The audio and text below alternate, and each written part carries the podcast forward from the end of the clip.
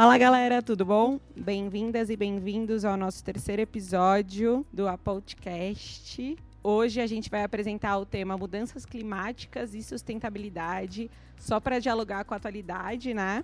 E vamos contar com a presença do professor Fernando Rei.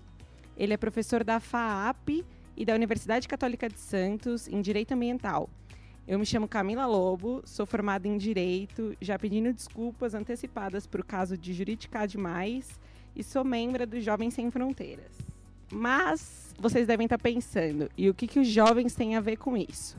Bom, nós dos Jovens Sem Fronteiras já atuamos em algumas iniciativas voltadas à sustentabilidade e mudanças climáticas.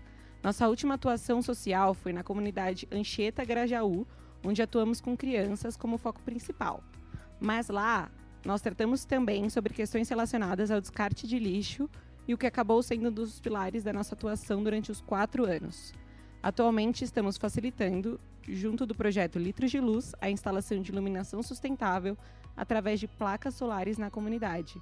E já realizamos diversos eventos sobre esse tema tão importante e atual. Agora vamos fazer as perguntas. Começando, na verdade, agradecendo ao professor Fernando Rei pela presença e colaboração com o projeto.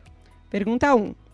De acordo com o Sistema de Estimativa de Emissões de Gases de Efeito Estufa do Observatório de Clima, depois do Brasil ter conseguido reduzir suas emissões de carbono entre os anos de 2004 a 2010, especialmente com a redução do desmatamento na floresta amazônica, o país voltou a aumentar seu desmatamento e suas emissões, com a alta do índice de 28,9%, de 2010 a 2019. Esse período coincidiu com a perda de quase metade dos servidores do IBAMA, órgão responsável pela fiscalização do desmatamento. No último relatório, o CEG ainda mostrou que em 2020 nosso país teve um aumento de 9,5% na emissão, enquanto as emissões globais caíram uma média de 7% com relação ao ano de 2019. Por que ocorreu essa mudança? Os danos causados podem ser revertidos? Se sim, como? Bom, na verdade são várias perguntas numa, né? Então vamos lá. A, a questão, o primeiro tópico que você aborda é que o enfrentamento do desmatamento ele é possível. E isso já foi vivenciado em outros governos, que quando você tem vontade política e você tem servidores públicos, principalmente dos órgãos ambientais, aí no caso federal o IBAMA, você consegue fazer frentes, consegue fazer esse controle e consegue punir naturalmente aqueles que não cumprem a legislação ambiental brasileira e continuam queimando, continuam deflorestando. Então, a, a, a, primeira, a primeira mensagem é essa. É possível enfrentar? É possível enfrentar. Por que, que aumentou?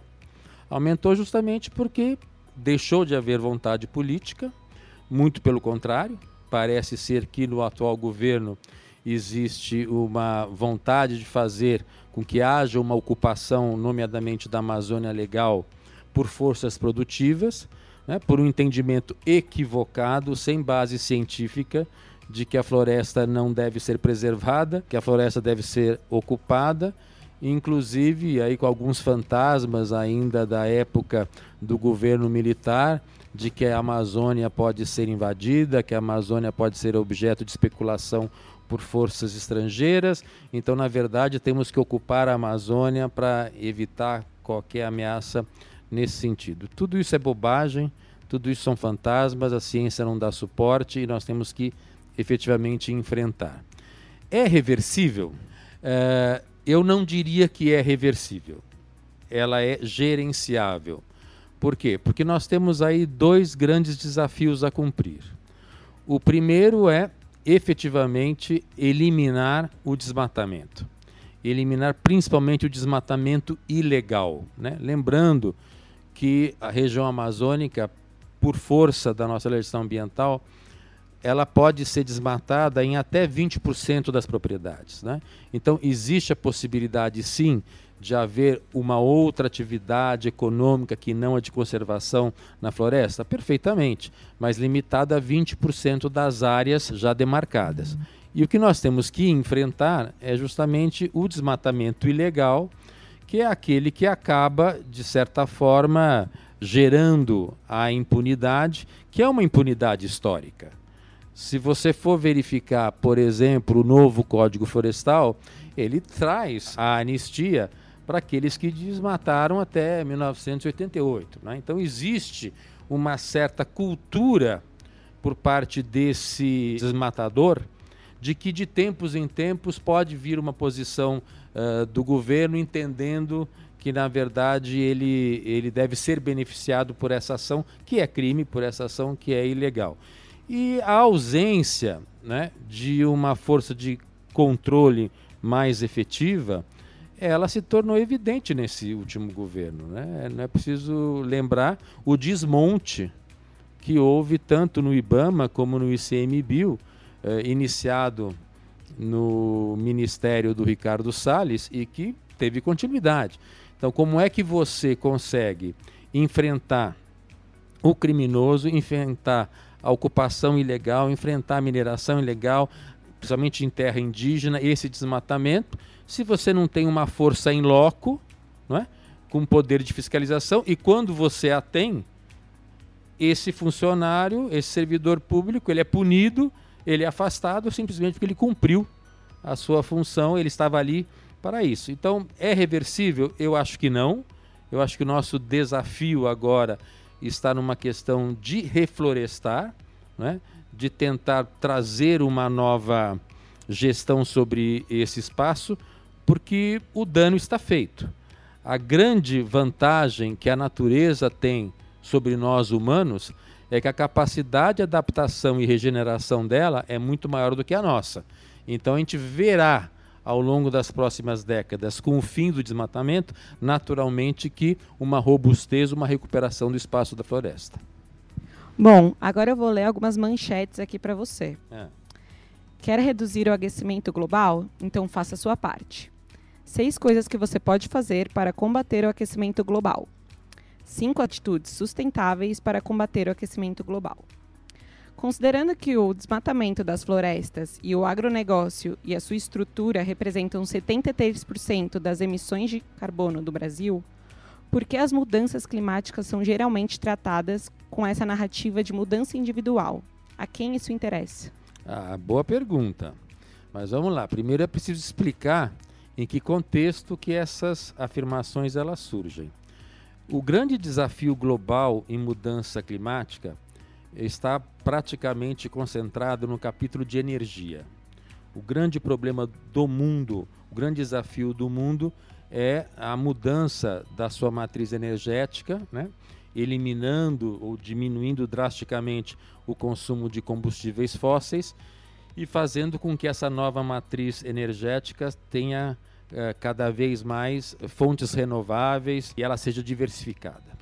Então, quando você vem com essas frases, você está dirigindo a mensagem ao usuário final, porque todos nós somos consumidores de energia. Né? Desde o momento em que você pega o seu carro Flex Fuel e vai no posto e tem a opção de abastecer com etanol e não o faz, você não está engajado nessa luta. Ou quando você pode utilizar um transporte público e não o faz por comodidade, você também precisa se engajar uh, nessa luta. E mudando o seu padrão de consumo para aquilo que a gente efetivamente chama de consumo sustentável. Não é, não é comprar por impulso, não é consumir porque sim. A primeira pergunta que você tem que fazer é a seguinte: eu preciso desse produto? Eu preciso desse bem? E nessa análise racional, você vai verificar a possibilidade do seu engajamento, dessa resposta individual. Então, enquanto o cidadão não entender que a participação dele é efetiva e que essa luta ela só será vencida por um exército de bilhões de formiguinhas, não adianta a gente olhar para o elefante Estado ou para o elefante petroleira e falar assim: ah, não, não, esse problema é de vocês. Não, esse problema é comum e as responsabilidades são compartilhadas. Agora, quando você traz esse exemplo para a questão do desmatamento e da pecuária brasileira, o Brasil é um país com características distintas nesse desafio. Por quê? Porque a nossa matriz energética é bastante renovável. Eu diria até que ela é a mais renovável do planeta. Né? Pela tradição que a gente tem na energia hidráulica e pelo avanço que nas últimas décadas a gente tem conseguido, seja em biocombustível, seja em solar, seja em eólica, a nossa matriz é efetivamente renovável. Porém, o nosso problema nas mudanças climáticas não está no capítulo de energia, está no capítulo de quê? Uso e ocupação do solo e pecuária. Por quê? Porque justamente as emissões que vêm do desmatamento, das queimadas e do avanço da fronteira agrícola pela pecuária, com a emissão de metano por parte desses gases e também pela emissão de metano nos milhares de lixões que nós temos no país, são uma característica do nosso país. E aí você pergunta: bom, então como é que fica essa minha resposta individual para esse desafio? Muito simples. Primeiro, você come carne bovina? Muito bem, não estou dizendo para você deixar de comer carne bovina mas você tem que criar uma dieta alternativa. Existem outras proteínas que podem ser incorporadas na nossa dieta dia a dia que hoje não são.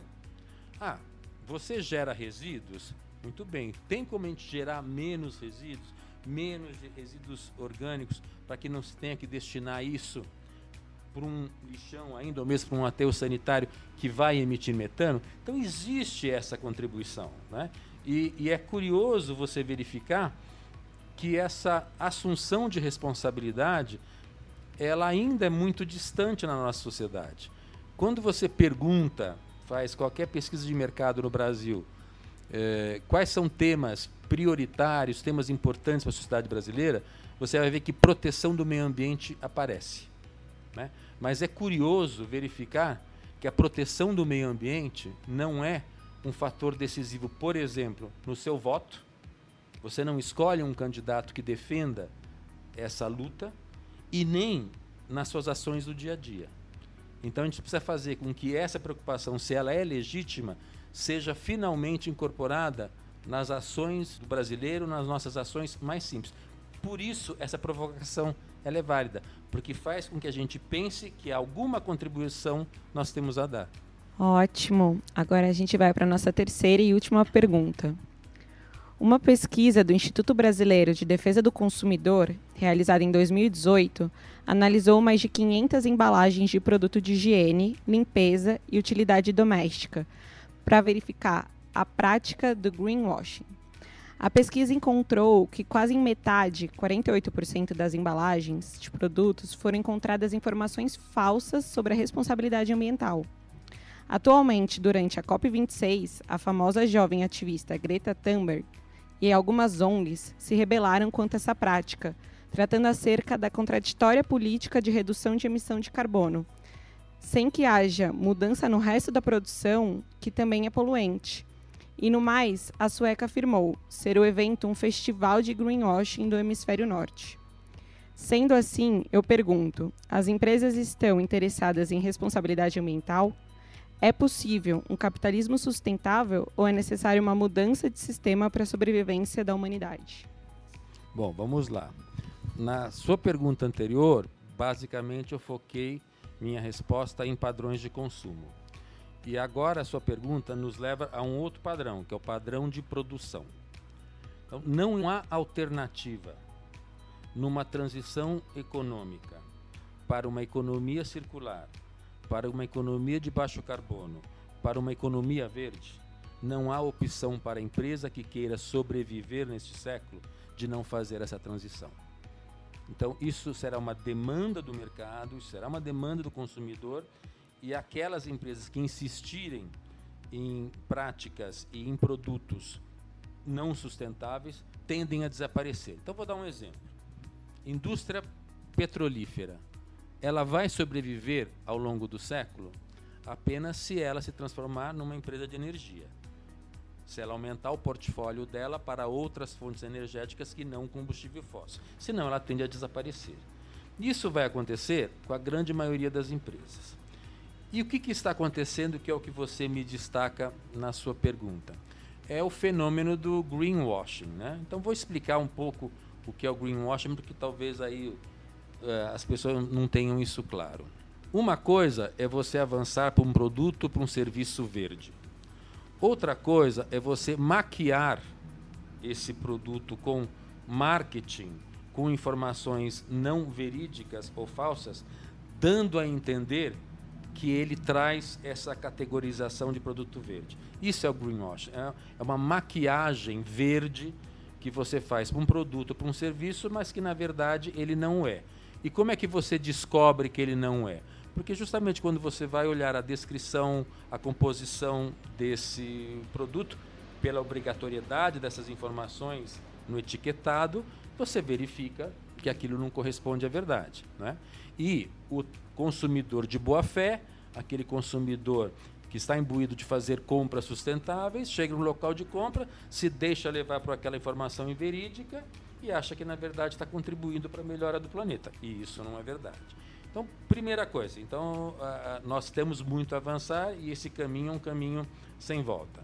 Você pergunta: existem empresas sustentáveis? Sim, claramente sim.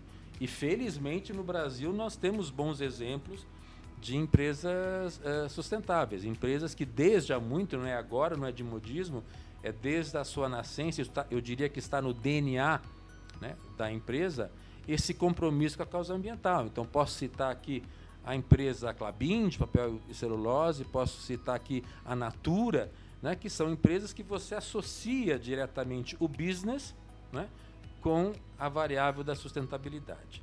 E a sua segunda pergunta é: existe o, o, um liberalismo não é, uh, sustentável? Sim, ele existe. Ou melhor, ele pode existir, não é? Desde que nós tenhamos muito claro que a possibilidade do lucro ela não é incompatível com a proteção ambiental. Então é essa a questão. É possível você ganhar dinheiro, é possível você gerar receita, é possível você gerar riqueza protegendo o meio ambiente perfeitamente. E isso quem diz né, é a ciência, é a Constituição que deixa claro que uma coisa é compatível com a outra.